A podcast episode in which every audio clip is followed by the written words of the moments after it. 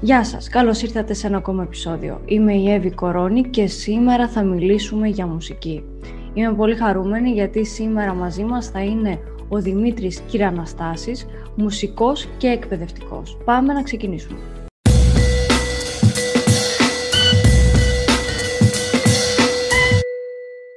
Καλησπέρα.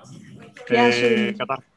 Καταρχάς να πω ευχαριστώ για την πρόσκληση και συγχαρητήρια για όλο αυτό το οποίο κάνεις, γιατί είναι σημαντικό να πάρουν τέτοιου τύπου εκπομπές, οι οποίοι ας πούμε συλλέγουν όλο αυτό το πράγμα το οποίο λέγεται καλλιτεχνικής δημιουργίας στην Ελλάδα του 2020 σε μια τόσο δύσκολη περίσταση για όλους, την οποία ζούμε.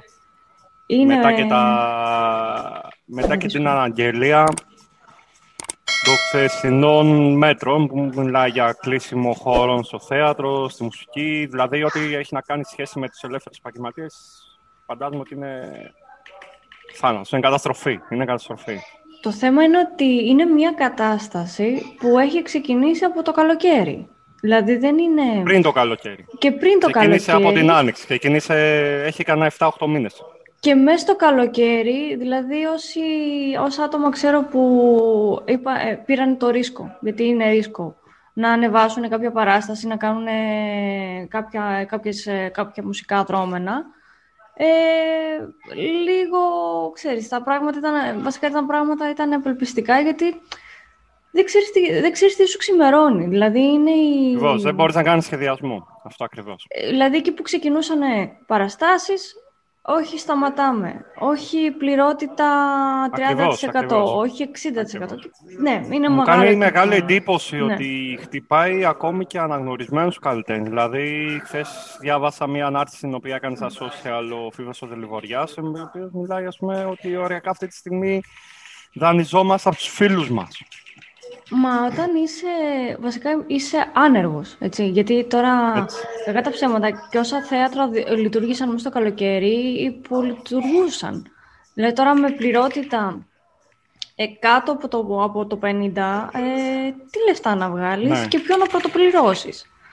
Η Ε, Αθήνα έχει πάρα πολλά θέατρα, αλλά τα περισσότερα από αυτά είναι μικρής χωρητικότητα. Δηλαδή είναι 70 θέσεων και το καθεξής. Επομένως, Βέβαια. μιλάμε για 20 και 30 άτομα. Και τι εισιτήριο θα βάλεις και όλο αυτό το πράγμα. Κοίτα, και τα μεγάλα θέατρα, δηλαδή και ένα θέατρο το οποίο μπορεί να χωράει και χίλια άτομα.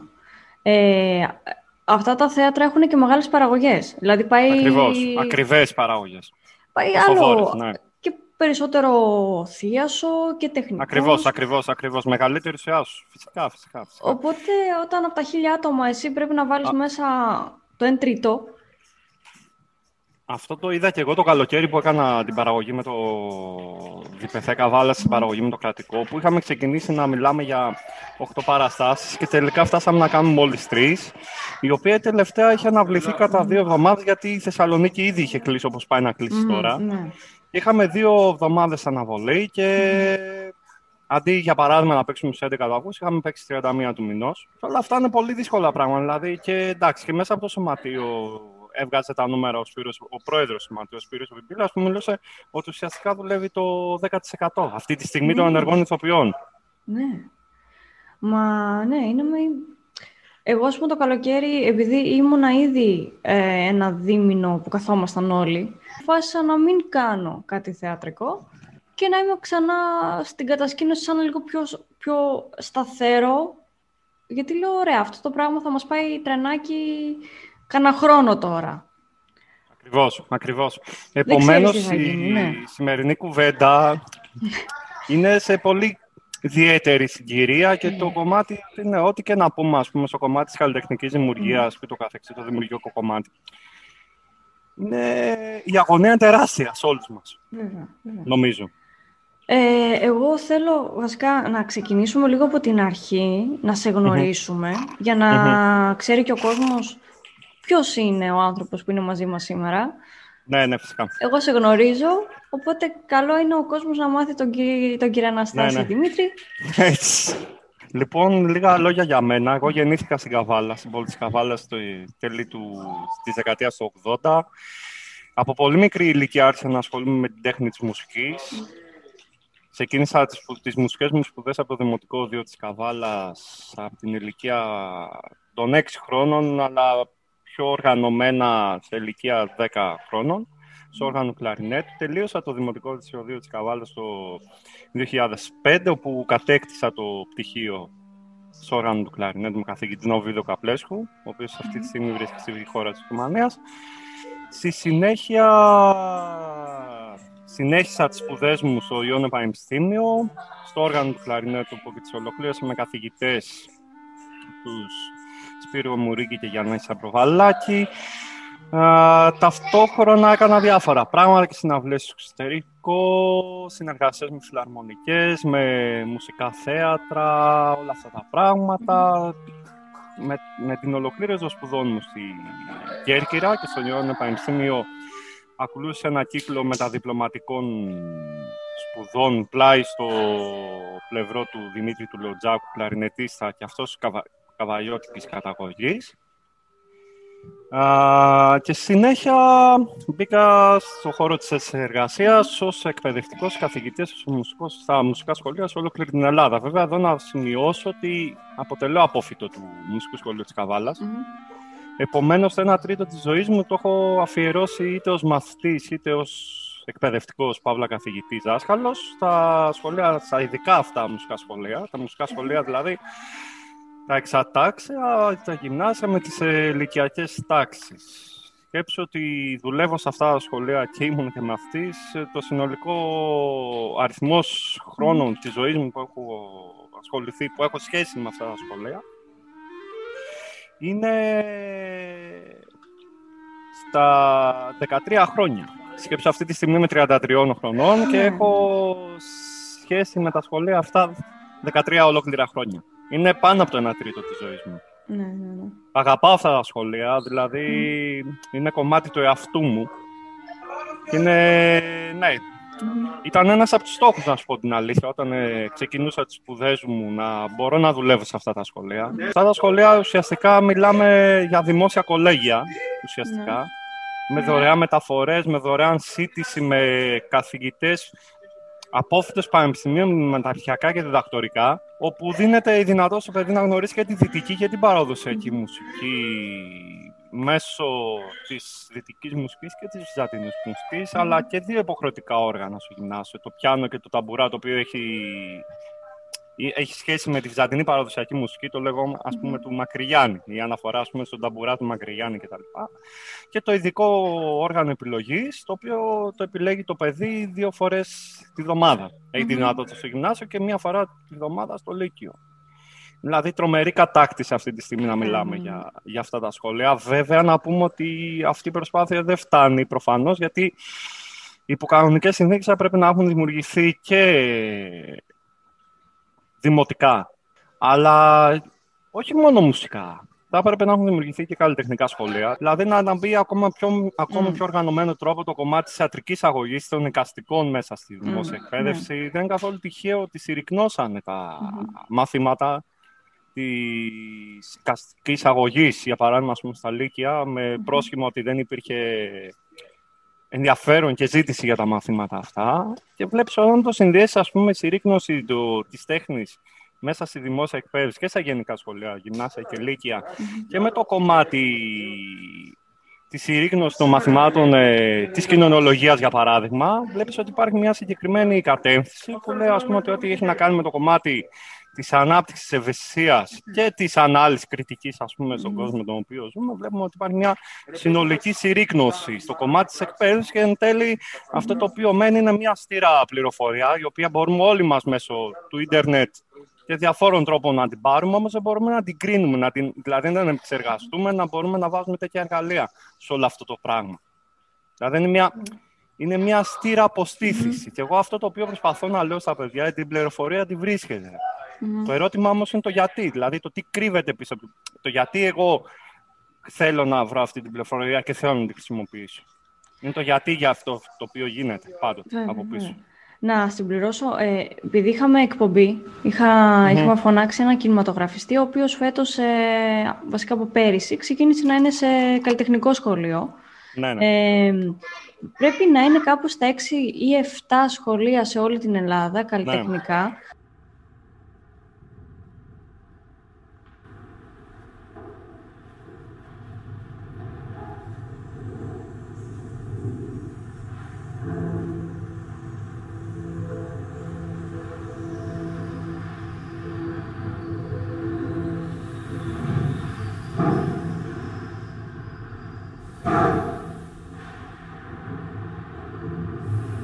Ε, Γενικότερα η κατάσταση μέσα στα σχολεία είναι κολλασμένη αυτή τη στιγμή, δηλαδή και με το COVID και τα λοιπά. Ε, τα, τα παιδιά έρχονται στο σχολείο στιβαγμένα τώρα με 100% πληρότητα μέσα στα λεωφορεία, μέσα μέσα ah. Υπάρχουν όλα αυτά τα πράγματα. Και θα σου πω και το αστείο της υπόθεσης. Ε, ορίστηκα ως ειδικός καθηγητής κοβιντολόγος χειρούργος αυτή την χρονιά. Αλήθεια. Στο σχολείο, ναι, ναι, ναι. Και μου έκανε ιδιαίτερη εντύπωση γιατί όταν μου έγινε αυτή η ανάθεση, εγώ είχα μόλις λιγότερα από μία εβδομάδα στο σχολείο και μου έκανε τρομερή εντύπωση το πώς ας πούμε δώσανε ένα τέτοιο πόστο ευθύνης mm-hmm. σε έναν άνθρωπο το οποίο, σε έναν συνάδελφο τον οποίο δεν το γνωρίζανε καν ουσιαστικά. Okay. Κάνα αυτό ναι. το συνδέσουμε και με το κομμάτι το οποίο αυτό συνέβη με την Κεραμέως και η οποία εμφάνισε COVID.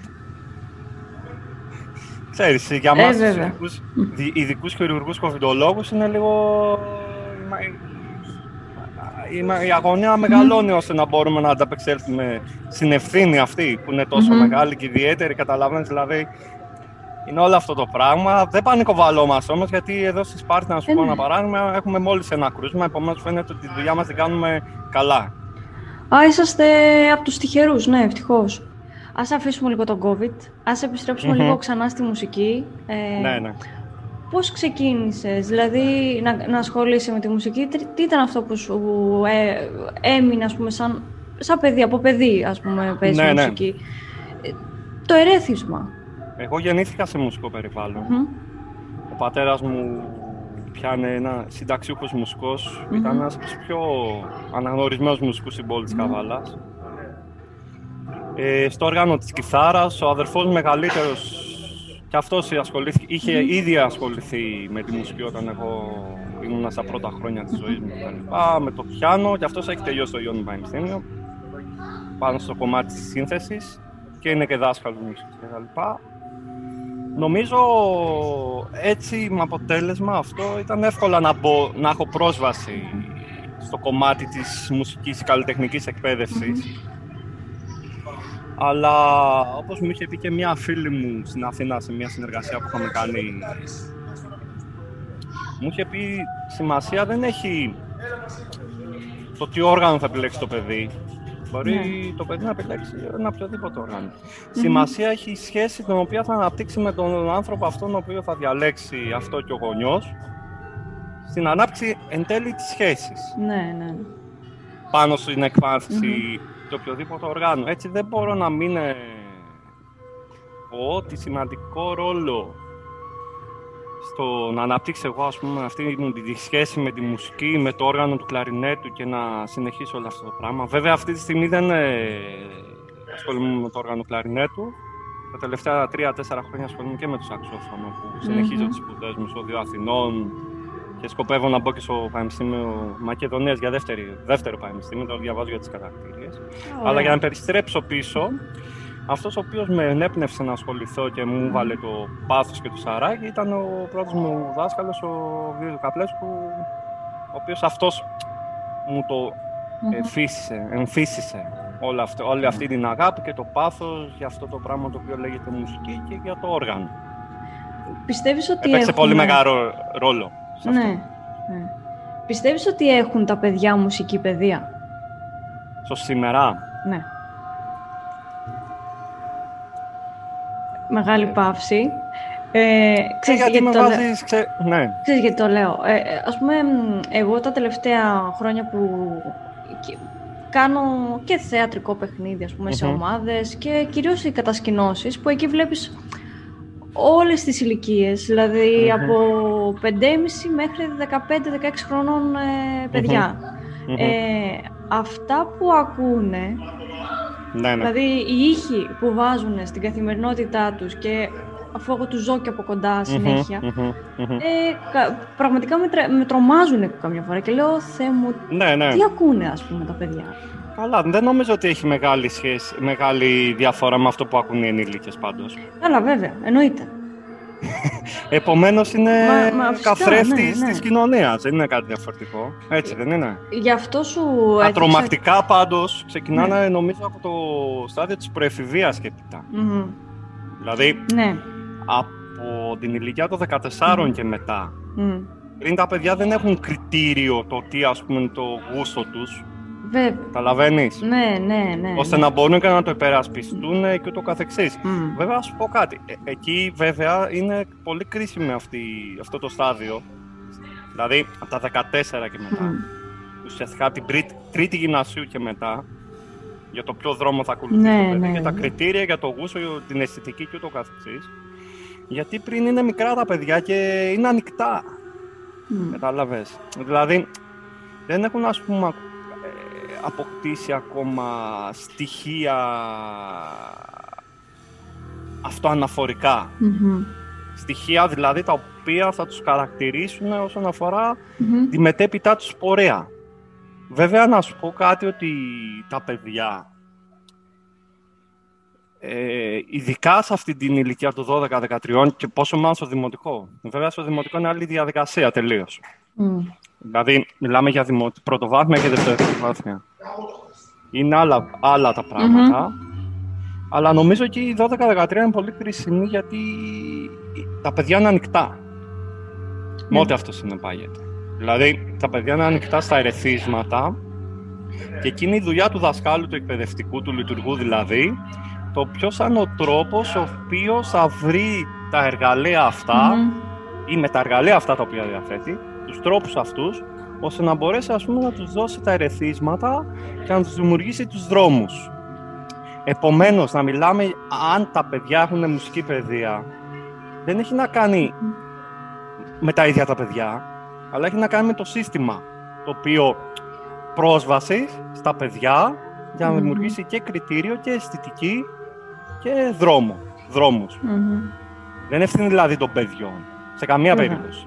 Γιατί τα παιδιά δεν έχουν ακόμα αναπτύξει τα κριτήρια και τους τρόπους για να υπερασπιστούν αυτές τις επιλογές. Ναι, τα, ε, μα τα, τα παιδιά Αυτή τι είναι, η ακούν. μουσική, αυτή είναι η μουσική βιομηχανία. Μμ. Αυτή, αυτή, αυτά, αυτές τις μουσικές παίζουν στα Μμμ. κανάλια και στα ραδιόφωνα. Το να μπορείς να υποστηρίξεις μια, μια άλλη τέχνη μέσα, στα- μέσα, μέσα στο ραδιόφωνο Μμμ. ακόμη χειρότερα μέσα στην τηλεόραση είναι σχεδόν ανέφικτο. Εντάξει. Επομένως, εμένα δεν μου κάνει κάποια τρομερή εντύπωση. Εκεί είναι όμως ο ρόλος του δασκάλου. Το πώς, ας πούμε, Ναι. θα πάρει το παιδί από το χεράκι και θα μπορέσει, ας πούμε, όχι να του πει ότι αυτό είναι ο δρόμο, Μμ. αλλά να του δείξει άλλους δρόμους. Μμ. Ε, βέβαια, ναι. Αυτό είναι. Μα, μα τα ερεθίσματα που παίρνουμε καθημερινά, δηλαδή είναι, λίγο, είναι και λίγο απελπιστικά, έτσι. Και, δηλαδή, είτε ανοίγεις τηλεόραση, είτε ανοίγεις ραδιόφωνο, είτε στο σχολείο, είτε στο... Πα, παντού και έξω στο δρόμο, δηλαδή... Ναι, θα σου πω τώρα τι, τι, τι, τι συμβαίνει. Γενικότερα, ξέρεις ότι τα ραδιόφωνα, η πλειονότητα των ραδιοφώνων παίζει με συγκεκριμένες playlist. Ε, βέβαια. Επομένως δεν υπάρχει χώρος για να ακουστεί κάτι διαφορετικό, κάτι εναλλακτικό πες, ας πούμε. Με όρους της βιομηχανίας το λένε εναλλακτικό Ναι. και το καθεξής. Αλλά να σου πω τώρα, τώρα κατά τη γνώμη μου, ζούμε τόσο, τόσο τρομακτικές ε, αλλαγές στη, μέσα στην καθημερινότητά μας. Ας πούμε αυτή τη στιγμή δεν ξέρουμε αν θα υπάρχουμε καν ως κλάδος, ξέρεις, δηλαδή δεν ξέρεις τι γίνεται. Βέβαια, ο δημιουργικός άνθρωπος πάντα θα βρίσκει τους τρόπους απέμφυνσης. Ναι. Αυτό θα είναι μέσω του, του social media, θα είναι... πα- γιατί είναι το σαράκι, είναι, ε, είναι το οξυγόνο του καλλιτέχνη αυτό. Το να βρίσκει τον τρόπο της απέμφυσης. Βέβαια, όταν τίθεται ζητήματα επιβίωσης, Εκεί πας σε ένα άλλο επίπεδο, βέβαια. είναι λίγο άκυρα να συζητάμε, ξέρω εγώ, το τι έκανε το ράδιο. Είναι άκυρα. Δευτερεύοντα. Αυτή Ναι. είναι η σωστή λέξη. Είναι δευτερεύοντα. Γιατί να σου πω κάτι, αυτή τη στιγμή, ε, όπως εγώ είμαι ένας μουσικός που έχω επιλέξει έναν πιο λόγιο ή δυτικό τρόπο έκφρασης, Μμμ. το ίδιο ας πούμε έχει έναν συνάδελφος, ο οποίος βολεύει σαν πανηγύρι, εντάξει. Ε, βέβαια, ναι. Ή μπορεί να είναι ένας συνάδελφος ο οποίος μπορεί να έχει επιλέξει ας πούμε, να δουλεύει σε ένα λαϊκό μαγαζί, σε ένα μπουζουξίδικο, σε ένα το οτιδήποτε. ναι, ναι. Η, η, η ανάγκη της επιβίωσης αυτή τη στιγμή, η δική μου και η δική του, είναι η ίδια. Είναι ίδια, ακριβώς. Επομένως, οι, πώς το λένε, ε, οι δρόμοι και οι διαφορές Μμμ. ε, μικραίνουν. Με αποτέλεσμα να επαναδιατυπώνονται πράγματα. Μμμ. Και εκεί είναι το θέμα των, ε, ενεργών ας πούμε, λειτουργών της μουσικής, είτε μέσω μιας εκπομπής, είτε μέσω της διδασκαλία, είτε μέσω της διεύθυνση ενός οργανισμού κτλ. Δηλαδή το πώς θα υπάρξει σύζευξη. Γιατί αυτή τη στιγμή όλοι μας προς αυτή την κατεύθυνση λειτουργούμε. Γιατί, να σου πω ένα, ένα παράδειγμα. Όπως για παράδειγμα, ας πούμε, πάνε τα μπουζουξίδικα, ξέρω εγώ, στην Εθνική Οδό στην Αθήνα, τα οποία παίζονται τα φράγκα και το ένα και το άλλο. Με ανάλογο τρόπο ε, εκφράζεται και στο κομμάτι της λόγιας τέχνης μέσω των μεγάλων οργανισμών. Δηλαδή, για παράδειγμα, ο Νιάρχος θα μπορέσει να λειτουργήσει καθώς έχει τη δυνατότητα να λειτουργήσει και να κάνει κάποιες μουσικές εκδηλώσεις, ναι, ναι. είτε εξ αποστάσεως, είτε διαζώσεις, αλλά ένα μικρό θέατρο δεν θα το καταφέρει να το κάνει αυτό. Βέβαια. Επομένως, το αντίστοιχο είναι ένα μεγάλο μπουζουξίδικο, ξέρω εγώ, μπορεί να το κάνει, αλλά ένα, ένα, ένα ταβερνάκι στην Κεσαριανή δεν θα μπορεί να το κάνει. Ε, ναι. Ναι, ίδιο ναι, είναι. Ναι, ίδιο ακριβώς. Ε, δηλαδή, υπάρχει το κομμάτι της αισθητικής, αλλά υπάρχει και το κομμάτι της επιβίωσης. Είναι, είναι δύο πράγματα, δηλαδή, εμένα κάθε φορά που... Το λένε βασικά για, για τους ηθοποιούς, ας πούμε. Το κάνουν και για τους ηθοποιούς. Α, εγώ κάνω, ξέρω εγώ, ε, θέατρο ε, πιο εμπορικό, α, εγώ κάνω ναι. θέατρο αλλιώς, ένα το άλλο. Και λέω, ρε παιδιά, το θέμα είναι στο τέλος της ημέρας ή του μήνα το τι γίνεται. Δηλαδή, αυτή τη στιγμή ναι. όλα τα θέατρα θα σου δώσω ένα παράδειγμα. Γιατί υπάρχει ας πούμε μεγάλη κουβέντα για το κομμάτι του τι κάνει ο Σεφερλής για παράδειγμα. Ναι. Στο ναι. Δελφινάριο και τα λοιπά. Ναι, ναι, ναι. Ο Σεφερλής καταρχάς είναι πετυχημένος όσον αφορά το κομμάτι το πόσα εισιτήρια θα κόψει. Αυτό είναι δεδομένο. Ε, βέβαια. Γιατί γέμιζε το θέατρό του, το οποίο νομίζω ήταν και δικό του. Το Δελφινάριο. Ναι, ναι, ναι. Επίσης έχω ακούσει ε, από ανθρώπους συναδέλφους ηθοποιούς που έχουμε συνεργαστεί και τα λοιπά, ότι στο κομμάτι αμυγός στο εργασιακο ότι είναι κυρίως. Δηλαδή, ναι. όσοι έχουμε συνεργαστεί μαζί ναι, του, δεν έχει προκύψει ποτέ πρόβλημα όσο αυτό. Ξέρεις, αυτό Βέβαια, εγώ δεν μπορώ να το παρακολουθήσω, εντάξει, γιατί δεν είναι της δικής μου αισθητικής. Ναι, ναι, ναι. Αλλά αυτό είναι άλλο από αυτό το οποίο συζητάμε. Βέβαια. Βέβαια.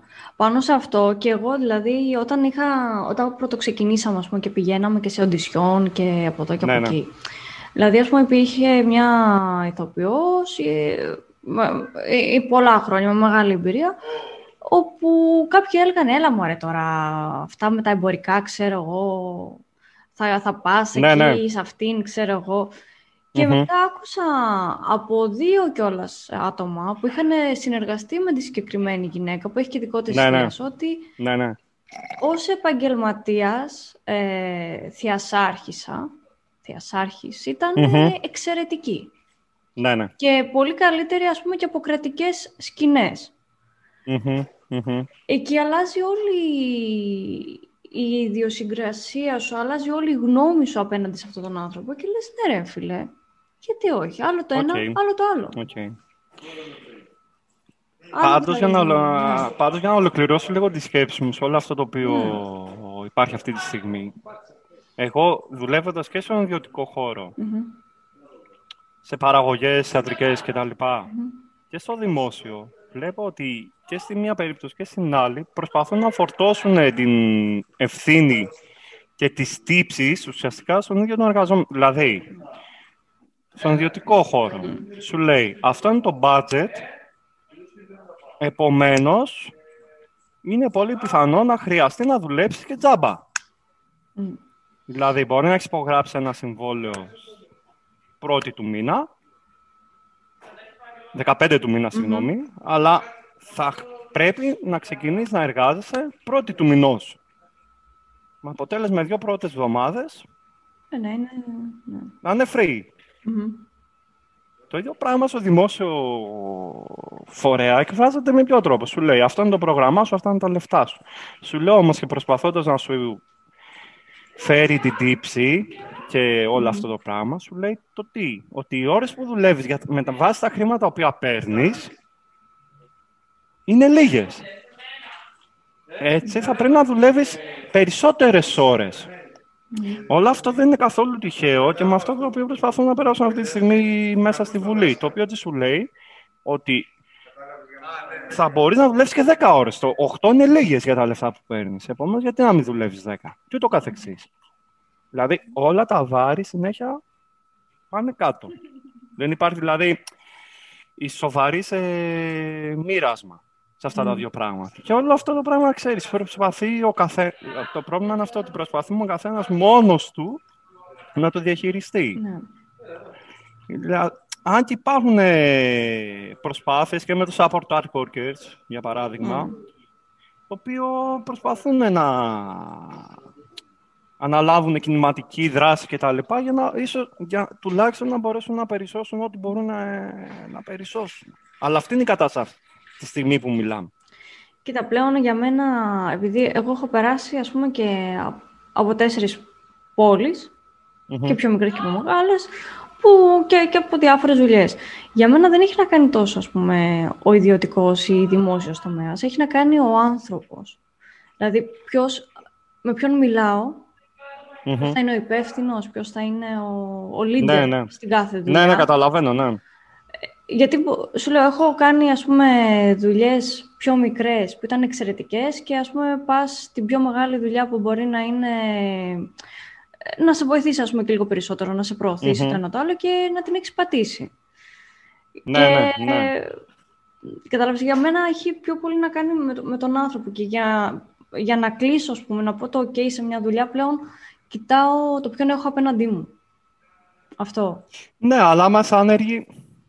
Αν είσαι δηλαδή... άνεργη... Ε, κοίτα, είμαι ένας άνθρωπος που, που ε, είναι κακό αυτό που κανω ε, αλλά μπορώ να επιλέξω να κάνω μια άλλη δουλειά. Okay, δεκτό, για να δεκτό. βγάλω κάποια χρήματα. Δεκτό είναι αυτό. Παρά να μπω στη διαδικασία να κάνω μια καλλιτεχνική δουλειά που ξέρω ε, δεν είναι ok αυτός ο άνθρωπος και μετά, ας πούμε, ξέρεις μετά αρχίζει και σε τρώει. Και μπορεί να φτάσει σε ένα σημείο να μην θες τη δουλειά που αγαπάς. Γιατί, ας πούμε, μπορεί να πέφτεις με κακές συνεργασίες. Υπάρχει τριβή, υπάρχει ναι. τριβή, ναι, υπάρχει ναι. φθορά. Οπότε από το να ναι. μπω στη διαδικασία να μισήσω αυτό που πραγματικά είμαι ερωτευμένη, ναι, ναι, καταλαβαίνω τι λες. Και okay. να, ε, προτιμώ να κάνω κάτι άλλο, ας πούμε. Εκεί το μετράς. Μετράς ναι, δηλαδή ναι. τα κίνητρα. Αν και να σου πω κάτι, εντάξει, εγώ καταλαβαίνω τι λες για τον άνθρωπο. Βέβαια δεν μπορώ να μην αναγνωρίσω την, ποια είναι η κατεύθυνση. Ναι. Και η κατεύθυνση δυστυχώς είναι αυτή την οποία σου περιέγραψα πριν. Γιατί το πλαίσιο είναι αυτό. Ναι. Να πούμε λίγο κάποια πράγματα, έτσι, κάποιες δουλειές που έχεις κάνει. Γιατί έχεις ναι, κάνει ναι, ναι. πάρα πάρα πολλά πράγματα.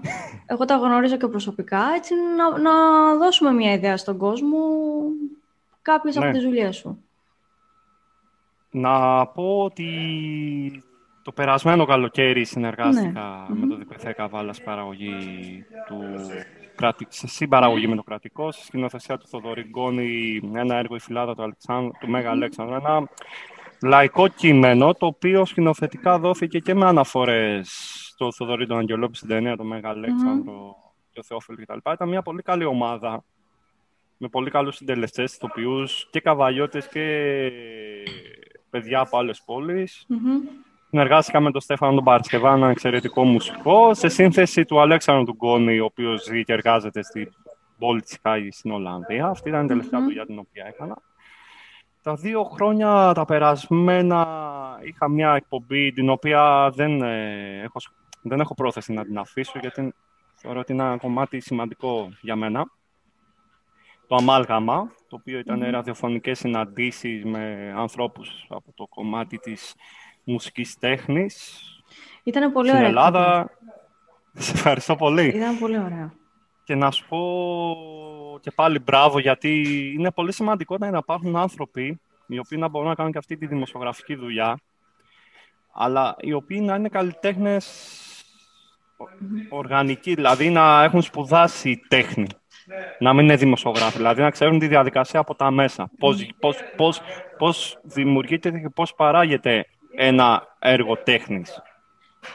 Γιατί μπαίνει και το κομμάτι της ανάλυσης, της κατεύθυνσης, της αισθητικής, αυτή η εκπομπή μου έδωσε πολλά πράγματα και, στη, και, και το πώς ας πούμε συμπεριφέρομαι μέσα στην καθημερινότητά μου. Mm-hmm. Δηλαδή όταν έχεις συζητήσει, όταν έχω συζητήσει με όλους αυτούς τους ανθρώπους, οι οποίοι είναι mm-hmm. εξαιρετικοί και ήταν μεγάλη μου τιμή και χαρά να τους έχω σε εβδομαδιαία βάση και να συζητάμε, μου δώσαν, με, με ορίμασαν mm-hmm. σαν άνθρωπο. Στο πώς τοποθετούμε εγώ ο ίδιος μέσα στη ζωή.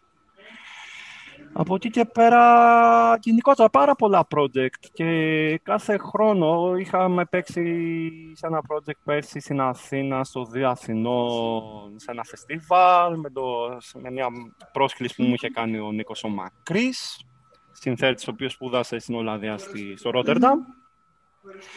Επίσης υπήρχαν και project τα οποία δεν γίνανε λόγω COVID. Δηλαδή είχαμε σκοπό να κάνουμε ένα δρομενο το οποίο ήταν πάνω στη, ε, στη σύμπραξη ζωντανής εικόνας και live μουσικής, ζωντανής μουσικής, μουσικού αυτοσχεδιασμού με τον αδερφό μου, τον Τάσο, τον κύριο Αναστάση, τον Τίνο, τον Μάνο στον κοντραμπάσο και τον ε, Νίκο τον Βαλταδόρη στην τρομπέτα, το οποίο αναβλήθηκε μία εβδομάδα πριν ε, γίνει πράξη, δηλαδή πριν ε, παρουσιαστεί στην πόλη της Καβάλας mm. και στην πόλη της Θεσσαλονίκης. Όπως υπήρχε και ένα, μια θεατρική παράσταση την οποία οργανώναμε mm-hmm. με μια ομάδα στο δεύτερο δημοτικό της Καβάλας, όπου η ομάδα αυτή είχε 17 παιδιά, 17 μαθητές του δημοτικού το οποίο ήταν πρωτόγνωρη αυτή η εμπειρία για μένα και τη Δήμητρα. Αυτό ούτως ή άλλως είναι ένα εργαστήριο το οποίο το, το τρέχουμε ούτως ή άλλως. Είναι ένα εργαστήριο ολιστικού θεάτρου, στο οποίο υπάρχει μια σύνθεση, μια σύμπραξη τεχνών ε, θεάτρου οικαστικών από τη Δήμητρα και μουσικής από εμένα. Το οποίο ήταν, είναι πάρα πολύ σημαντικό και το οποίο το τρέχουμε ούτως ή άλλως. Όπου εκεί με την ομάδα αυτή ήταν να παρουσιάσουμε το, ο Σιωνάνθρωπο και το κορίτσι του, του, του, Τριβιζά, ναι, το ναι, κείμενο, ναι. Ήταν πάρα πολύ ωραία διαδικασία, δηλαδή, και νομίζω κάναν πολύ καλή δουλειά. Το πώς σήμερα δεν υπάρχουν πρωταγωνιστές, εντάξει, στο θέατρο, δηλαδή είμαστε όλοι ίδιοι, ίσοι, ναι, ίσοι. Υπάρχει ομάδα και δεν υπάρχουν πρωταγωνιστές και νομίζω προς, προς αυτή την κατεύθυνση κινείται ούτως ή άλλως το σύγχρονο θέατρο. Εντάξει, υπάρχουν mm-hmm. ηθοποιοί περασμένων σχολών, το οποίο σου λέω εγώ πρωταγωνίστα εκεί και εκεί και εκεί. Mm-hmm. Αλλά νομίζω λίγο το κοροϊδεύουν οι υπόλοιποι συνάδελφοι κάπου. Δηλαδή, ναι, ναι. ναι. Υπάρχει λίγο. Ναι. Είναι ισότιμη mm-hmm. η παρουσία όλων των συντελεσών στο θέατρο. Και ήταν πολύ συγκινητικό ότι τσούκου τσούκου τσούκου μέσα από το μάθημα τα λοιπά είχε φτάσει κάποια στιγμή που είχε γράψει η θεατρική ομάδα του δεύτερου Δημοτικού Καβάλας ενώ είχαμε ξεκινήσει από απόψεις, εγώ θέλω να έχω τον πρωταγωνιστικό ρόλο και το καθεξής. Καλά, ναι, ναι, υπάρχουν. Φτάσαμε εκεί. Ναι. Ναι, επομένως, και επιστρέφω στην ερώτηση για το κομμάτι της μουσικής παιδείας και τα παιδιά και του Αυτά δεν είναι δομημένα πράγματα. Είναι πράγματα τα οποία συνεχώς επαναδιαπραγματεύονται. Mm-hmm. Ναι. Πάντως να πω ότι είμαι πάρα πολύ χαρούμενος και ευτυχισμένος γιατί είμαι ένας άνθρωπος ο οποίος είμαι λίγο multi-artist. Δηλαδή και στο θέατρο έχω δουλέψει και δάσκαλος είμαι στα σχολεία και ραδιοφωνικός παραγωγός. Δεν είναι ωραίο, δεν είναι ωραίο αυτό. Είναι δηλαδή- όλα ένα. Είναι όλα, όλα ναι. είναι ένα και ξέρεις και πάρα πολλές φορές μπορεί το ένα να σου δώσει απάντηση για το άλλο. Αυτό ακριβώς. Παραδείγμα, το πώς ξεκίνησα το σαξόφωνο στην πατρα που είχα πάει ε, τεχνικά, ξέρεις, σαν mm χόμπι να ξεκινήσω το όργανο και πώς με έπεισε ο Γκουίντο Ντεφλαβής, ένας σπουδαίος ε, σαξοφωνίστας Ιταλός, ο οποίος ζει στην πόλη της Αθήνας, το να, το, να, το πάρω, το να το πάρω πιο σοβαρό όλο αυτό και να το συνεχίσω και του χρόνου τελειώνω τις σπουδές μου στο Δύο Αθηνών. Δηλαδή ξεκίνησα από ένα χόμπι, ναι. το οποίο όμως ολοκληρώνεται. Ναι, δεν ξέρεις τι... τι Κατοχυρώνεται δηλαδή. Ναι, ναι, Κατοχυρώνεται και αυτό μου έδωσε και την ιδέα μετά να κάνω και κρούση προς το Πανεπιστήμιο Μακεδονίας ώστε να κάνω και τη δεύτερη σπουδή στο όργανο. Βέβαια όλο αυτό ξέρεις, δεν είναι...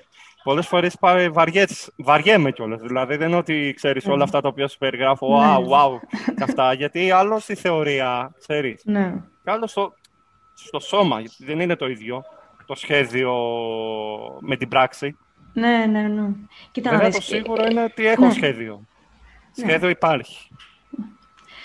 Ξέρεις τι, απλά αυτή, την, ε, αυτό το πράγμα ότι ρε παιδί μου είναι ωραίο να κάνεις και πολλά πράγματα γιατί βλέπεις και τον εαυτό σου και σε καινούργια πράγματα πέρα από τη γνώση. Μπράβο. Έτσι. Δηλαδή, εμένα πολλές φορές μου λένε, μα καλά, ας πούμε, τι κάνεις, ας πούμε, γράφεις, παίζεις, mm-hmm. δοκιμάζεις και ραδιόφωνο ή σκηνοθετείς mm-hmm. ή το ένα το άλλο. Mm-hmm. Και λέω, δεν μπορώ δεν μπορώ να καθίσω ας πούμε, σε κάτι δεδομένο ότι α, είμαι αυτό. Ναι, ναι. Άλλους είναι στατικό αυτό. Είναι στατικό και βαραίνει. Βαραίνει, ε. Ε, βέβαια, έχω την ανάγκη, δηλαδή έχω κάνει πάρα πολλά πράγματα. Ας πούμε και με τη φωτογραφία, έχω κάνει ναι, ναι. φωτογραφίας και το ένα και το άλλο. Λέω θέλω πάνω στο αντικείμενο το καλλιτεχνικο να γνωρίσω και άλλα πράγματα. Όχι μόνο ωραία, τελείωσα ας πούμε τη δραματική, έχω παίξει σε κάποια έργα και αυτό δεν, δεν ξέρω. Κάποιοι άλλοι μπορούν να το κάνουν, αλλά εμένα με τρώει το να. Είχε πει ο Τζίμι ο Πανού στην τελευταία του συνέντευξη. Mm. Κάτι πολύ ουσιαστικό. Δηλαδή ότι είναι σαν να πραγματώνω, σαν να, σαν, σαν, ναι, μπράβο, σαν να πραγματώνω ρόλους στη ζωή μου. Ναι. Δηλαδή, πώς θα παίζα Άμλετ, για παράδειγμα, στο θέατρο, mm-hmm. και μπορεί από τον Άμλετ να παίζα μετά Αριστοφάνη. Έτσι ακριβώς είναι, αλλά είμαι στην ίδια ναι. τη ζωή. Ναι. Έχω το ρόλο του συντρόφου, έχω το ρόλο του γιου, έχω το ρόλο του δασκάλου, έχω το ρόλο του performer. Αυτό, ναι. Είναι όλα αυτά. Και όταν, και όταν αρχίζεις και συνειδητοποιείς το τι είναι όλο αυτό, mm. μπορείς και μετά και να το αναπτύσσεις και να μπορείς να, να το εποπτεύεις κιόλας. Mm-hmm. Και να μπορείς να έχεις. Ε, να μπορείς να το μετράς, να το μετράς. Ναι, ναι, ναι. Μα, μα είναι, γνω... είναι σαν να βρίσκω κάθε φορά ένα καινούριο κλειδί και να ανοίγω ακριβώς. κάτι καινούριο στο μυαλό μου. Δηλαδή, ακριβώς, το μυαλό μας νομίζω έχει πάρα πολλά, πολλά μικρά, μικρά κουτάκια, τα οποία κάποια δεν θέλουμε ναι. ποτέ να τα ανοίξουμε. Είναι σαν να βρίσκω κάθε φορά και ένα καινούριο κλειδί. Δηλαδή, πέρυσι, για παράδειγμα, ένα πρόγραμμα στο Πανεπιστήμιο Αθηνών κι εγώ, πολύ θεωρητικό, ναι. πολύ διαφορετικό από αυτά που ξέρω, γιατί mm-hmm.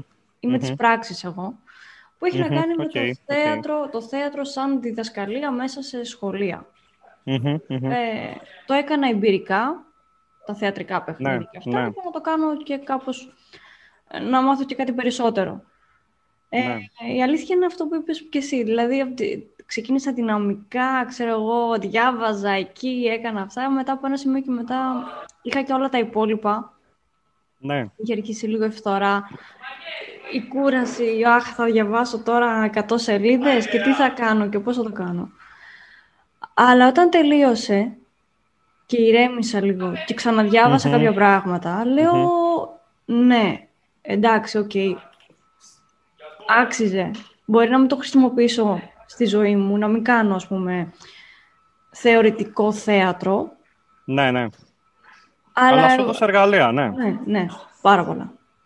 Μα αυτό είναι το σημαντικό. Όταν εγώ ξεκινάω να κάνω κάτι, πάντοτε έχω από πίσω, το πάντοτε υπάρχει το γιατί. Mm-hmm. Αλλιώς ε, σκορπιζόμαστε. Δηλαδή μπορεί να κάνουμε πολλά πράγματα, αλλά πάντοτε υπάρχει το γιατί. Θυμάμαι εγώ έναν καθηγητή που είχα το χαράλα από το γογιό στο, στην Πάτρα, στο ΔΠΘ της πατρας μου είχε κάνει τρομερή εντύπωση αυτό που είχε πει. Δηλαδή λέει ότι πάντοτε κάνουμε αυτό το οποίο μπορούμε στο χώρο στον οποίο ζούμε. Δηλαδή, δεν μπορώ εγώ ας πούμε, να ανεβάσω μια όπερα, ένα μουσικό θέατρο, λυρικό, στην πατρα με όρους Metropolitan, Orchestra, όπερα, New York, στη Νέα Υόρκη. Γιατί αυτό το πράγμα κατευθείαν θα με πετάξει έξω. Επομένως, όταν, για παράδειγμα, όταν εγώ πήγα στην Καβάλα, ήδη είχα μία δράση στην Πάτρα πέντε χρόνια, που είχα κάνει και τον Ντουο Πάτρας με τον Ντάσο του Κουτσοσφύριο, το φίλο μου κτλ. Αλλά η εκπομπή προέκυψε με βάση την καβάλα. Ναι. Δηλαδή, ότι ήξερα μια κατάσταση η οποία υπάρχει στην πόλη της Καβάλας ανθρώπους, mm-hmm. συναδέλφους κτλ.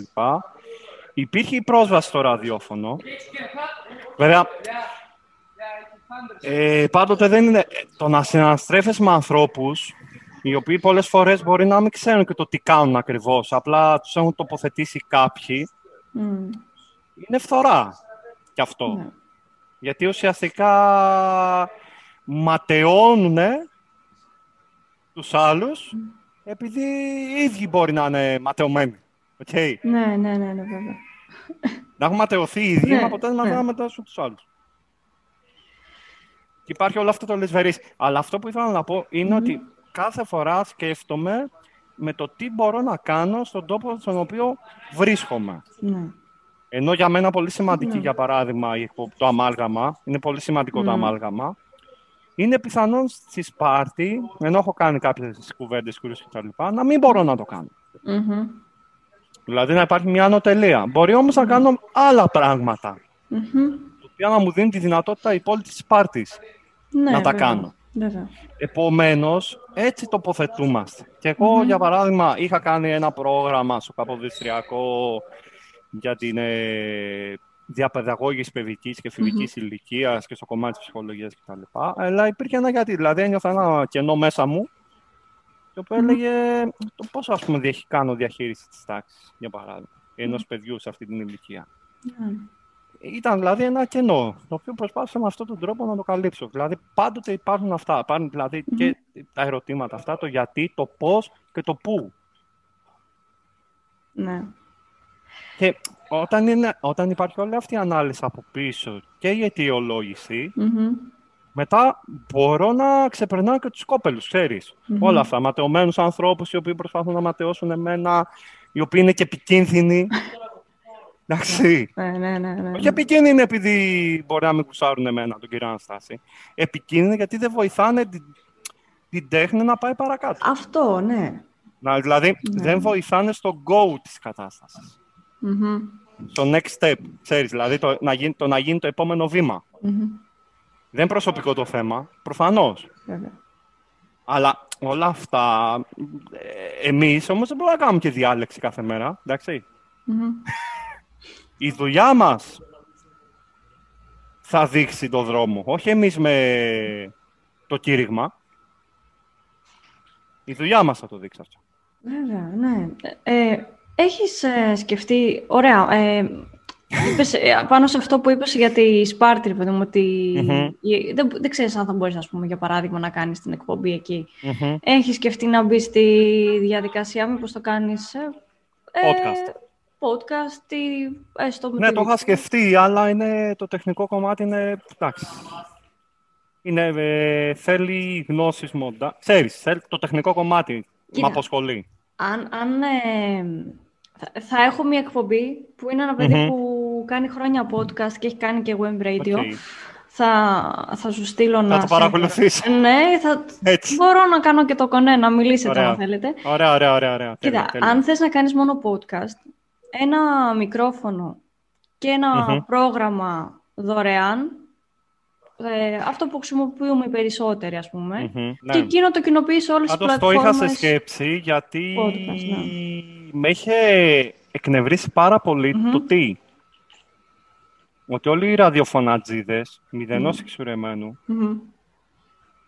λειτουργούν ανταποδοτικά. Δηλαδή τι, σου λέει, εγώ σου παρέχω το, χώρο και το ναι, χρόνο, ναι, ναι, αλλά μην περιμένεις να πληρωθείς. Δηλαδή και την καλύτερη εκπομπή να κάνεις. Καλά εννοείται. Η οποία δεν είναι χόμπι. Ναι, ναι. Είναι δουλειά, προϋποθέτει έρευνα και ούτω καθεξής. Ναι, ναι, ναι.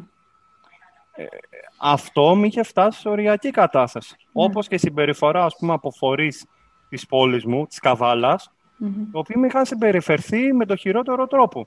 Δεν μπορώ να μην το πω αυτό το πράγμα.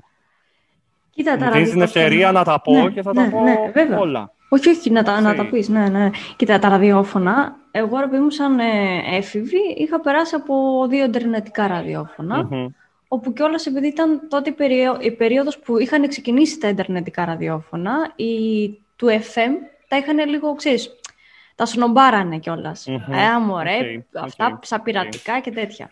Ε, στα ιντερνετικά, ας πούμε, εννοείται το κάνεις για χόμπι, ε, δεν, σε, δεν σου επιβάλλει κάποιος κάτι, ρε παιδί μου, απλά να είσαι εσύ σε αυτές τις ώρες που ναι, είπες ναι, και στις μέρες, ναι, ναι. συνεπείς. Όταν μετά είχα κάνει κι εγώ στα FM, mm εκπομπη εννοείται ότι η διαφορά δεν ήταν καμία τρομερή διαφορά. Αν εξαιρέσεις το ότι στα FM είχαμε την πολυτέλεια να έχουμε έναν άνθρωπο εξαιρετικό να μας βοηθάει στο ενίχο. Ναι, ναι, ναι. Ε, και δεν είχαμε δηλαδή το δικό μας εξοπλισμό. Okay. Ε, από εκεί πέρα, δηλαδή τα λεφτά, εμείς ευτυχώς όταν είχαμε κάνει τότε με τη Γεωργία Αντιχιώνη έτσι, πολιτιστικη εκπομπή, είχαμε βρει ναι, και ναι, έναν το θυμάμαι, χορηγό. Τη θυμάμαι την εκπομπή, ναι. Ναι, είχαμε βρει έναν χορηγό από Okay. την Καβάλα, Okay, ο οποίος okay. ο άνθρωπος ουσιαστικά μας έδινε αυτό που θε- θεωρώ ότι θα έπρεπε να μας δίνει, ας πούμε, κάποιος άλλος. Εγώ δεν βρήκα, για Ναι. παράδειγμα. Δεν είμαι promo manager, ξέρεις, δεν είμαι manager. Ναι, σίγουρα. Okay, δεν είναι η δουλειά μας. Ξέρεις τι γίνεται, μωρέ, λίγο πολύ, ε, εγώ είμαι λίγο πλέον της άποψης, τριαντάρισα και έβαλα μυαλό σε κάποια πράγματα, γιατί και εγώ ήμουνα λίγο πριν Μμμ. ε, έρμεο ε, όπου, ε, τη- της Ναι. φύσης και τα, στα χέρια των Οκ, άλλων. οκ, Ε, ρε παιδί μου, δεν είναι, κάποιοι το έχουν με το μάνατζερ και προωθούν πολύ καλά τον εαυτό τους. Κάποιοι Μμμ, άλλοι μμμ. δεν το έχουν, διστάζουν, ντρέπονται. Εκεί είμαι Οκ. εγώ, σε αυτή την κατηγορία. Ναι, ναι. Παρ' όλα αυτά, άτομα με τα οποία, τα οποία με γνωρίζουν καλά και εγώ βοηθάω γενικά και με βοηθάνε, βοηθάω και όλα αυτά. Πολλές φορές όταν έχω πει, ας πούμε, και τώρα στο podcast, δηλαδή είχα πει Μμμ. σε έναν κύριο που έχει ε, ιστοσελίδα, ενημερωτική, Ναι, ναι. ειδησιογραφική, ε, λέω να κάνω αυτό επειδή με έχετε βοηθήσει πολλές φορές με βιντεάκια Μμμ. δικά μου. Μμμ, μμμ. Θέλετε να Οκ. σας το ανταποδώσω; Ναι, ναι. Και λίγο ρε παιδί μου έχω μπει στη διαδικασία όσο γίνεται με απλά πραγματάκια και χωρίς να βιάζω. Όχι, Μμμ. να βιάζω κανονικά τον Ναι, εαυτό καταλαβαίνω μου, τι λες. Να, ξέρεις, να, να, να κάνω αντο- ανταποδοτικά τουλάχιστον, αφού λεφτά δεν υπάρχουν, να κάνουμε ξέρεις, αντα- ανταποδοτικό. Ναι, αυτό, ναι. Πρόβλημα. Όλ- να σου πω κάτι, όλοι μας κάπως με αυτόν τον τρόπο προσπαθούμε να λειτουργήσουμε. Ε, Είναι αυτό που είπα στον κουρέα μου προχθές. Του λέω, είναι πολύ πιθανό να κάνω αυτή την εκπομπή. Εντάξει, θα με κουρεύσει, θα σου δώσω χορηγία εγώ, ξέρω εγώ. Ε, ναι. Κάτι τέτοιο, κατάλαβες. Ναι, ναι, ναι, ναι, Εντάξει. ναι. Απλά εμένα αυτό το οποίο με προβλημάτισε το κομμάτι αυτό Μμμ. ήταν ότι έθετα τον εαυτό μου στο να ζητάω. Καταλαβαίνεις. Όταν, Ναι, ας πούμε, ναι. στον- ζητάς από τον άλλον χωρίς να ξέρει το, τι ακριβώς κάνεις εσύ, εγώ δηλαδή, ήταν δύσκολο. Δηλαδή, με έφερνε η κατάσταση σε δύσκολη θέση. Καταλαβαίνεις. Ε, βέβαια. Σαν να δι- προσπαθώ να, δικαιολογήσω, να δικαιολογηθώ για αυτό το οποίο κάνω. Το οποίο εγώ ξέρω ότι είναι σημαντικό, αλλά πρέπει να πείσω και τον άλλον ότι είναι σημαντικό. Αλλά άλλο να φτιάξεις κάτι το Μμμ. οποίο θα παρουσιαστεί μέσα σε ένα χρονικό διάστημα ενός μήνα, Ναι, ναι, ναι. δηλαδή μια θεατρική παράσταση, ένα δρόμενο, μια συναυλία, και άλλο κάτι το οποίο πρέπει να έχει μια διάρκεια μια σεζόν ή δύο και το καθεξής. Είναι, νομίζω είναι άλλη διαδικασία. Το να βρεις ένα χορηγό για ένα κάτι συγκεκριμένο, Ε, βέβαια. Κοίτα, ναι, άμα βρει, κοίτα να δεις, άμα βρεις χορηγό, εγώ έτσι που έχω ε, ε, δύο βασικά, μια παιδική παράσταση και μια πιο Μμμ. ε, ενηλίκων που είχαμε κάνει. Εντάξει, Ναι. άμα βρεις χορηγό εννοείται ότι το budget είναι μετρημένο, θα βάλεις ίσως και εσύ κάποιο αρχικό κεφάλαιο και λες ότι ωραία, αυτά τα λεφτά με παίρνουν για 10 παραστάσεις ή για 5 παραστάσεις και βλέπουμε. Έτσι γίνεται. έτσι έτσι. Ε, απλά ρε παιδί μου, εμένα με βοηθάει γιατί κάθε φορά πραγματικά.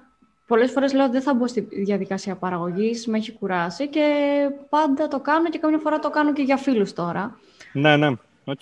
Αλλά τουλάχιστον παιδί μου τσεκάρω και εγώ τον εαυτό μου. Είναι crash test. Πόσο Μμμ, αντέχεις. μμμ, μμμ. Και λέω ότι ωραία, ε, από τη στιγμή που όλο αυτό το έχω τρέξει εγώ με την ομάδα κάθε φορά που έχω, ε, Ναι. δεν έχουμε ανάγκη κανέναν. Μετά. Δηλαδή είναι και λίγο η φάση ότι Ναι. είναι κάτι δικό μου με την ομάδα που έχω, Έτσι, δεν σωστό έχουμε είναι ανάγκη αυτό. κανέναν. Σωστό. Να σου πω την αλήθεια, και εγώ έχω ανθρώπους, συνεργάτες, όταν φτιάχνω δικά μου Αυτό. πράγματα. Έχω το δικό μου το γραφίστα, το Σπύριο Ναι. το γραμμένο, ο οποίος είναι στην Κέρκυρα. Απλά να σου πω κάτι, για να γίνει όλη αυτή η δουλειά, θα πρέπει να βρω και έναν άνθρωπο, ο οποίος να είναι επαγγελματίας. Για παράδειγμα, στην Καβάλα είχα απευθεί σε γραφείο, ναι. Μμ. Απλά επειδή πέρασε ο καιρός, έλεγα εντάξει, δεν πειράζει, θα την κάνουμε και αυτή τη χρονιά τη σεζόν έτσι. Μμμ. Ξεκινήσα την επόμενη σεζόν. Δηλαδή είχα συγκροτημένη πρόταση, είχε περάσει από Μμμ. γραφείο κτλ. Γιατί δεν μπο... ξέρεις τι γίνεται. Εμένα δεν μου αρέσουν τα... να κάνω κάτι το οποίο είναι πρόχειρο. Ναι, ναι. Δηλαδή, όπως δεν θα μ' άρεσε, ξέρω εγώ, το να παίζω μουσική χωρίς να έχω τις γνώσεις, την αρτιότητα να το κάνω, έτσι δεν θα μπορούσα, ας πούμε, να φτιάξω μια παραγωγή. Αυτό είναι δικό μου θέμα, Μμμ. εντάξει. Το οποίο όμως, ναι, με τι γνώσεις παραγωγής θα φτιάξει παραγωγή, καταλαβαίνεις. ναι, ναι. Θα ήταν κάτι το οποίο είναι πρόχειρο. Και δεν μπορώ. Δηλαδή το έχω κάνει μια φορά, το έχω κάνει δύο φορές, το έχω κάνει τρεις φορές. Αλλά κάπου λες υπάρχουν όρια. Εκεί όλοι μας μετράμε ποια είναι αυτά τα όρια. Μμμ. Και βλέπεις ας πούμε το πώς το κάνεις. Πάντως ναι, είχα απευθυνθεί σε γραφείο, είχα βρει ένα φίλο ο οποίος με είχε συστήσει σε ένα γραφείο. Βέβαια αυτός δεν έκανε κάτι παραπάνω από το να επιμεληθεί την, μια γραπτή πρόταση την οποία είχα φτιάξει εγώ. Δηλαδή ουσιαστικά να της σουλουπώσω. Δεν μπήκε δηλαδή στη διαδικασία να μου βρει χορηγούς κτλ. Μμμ. Μου λέει εντάξει αυτή είναι η πρόταση, τη φτιάξαμε κτλ. Είναι, είναι μια χαρά, Μμμ. Αλλά λέει εσύ θα πρέπει Οκ. να βρεις. Θα, σου- θα σου πω μετά κάποια πράγματα. ναι, ναι, ναι. ναι, ναι.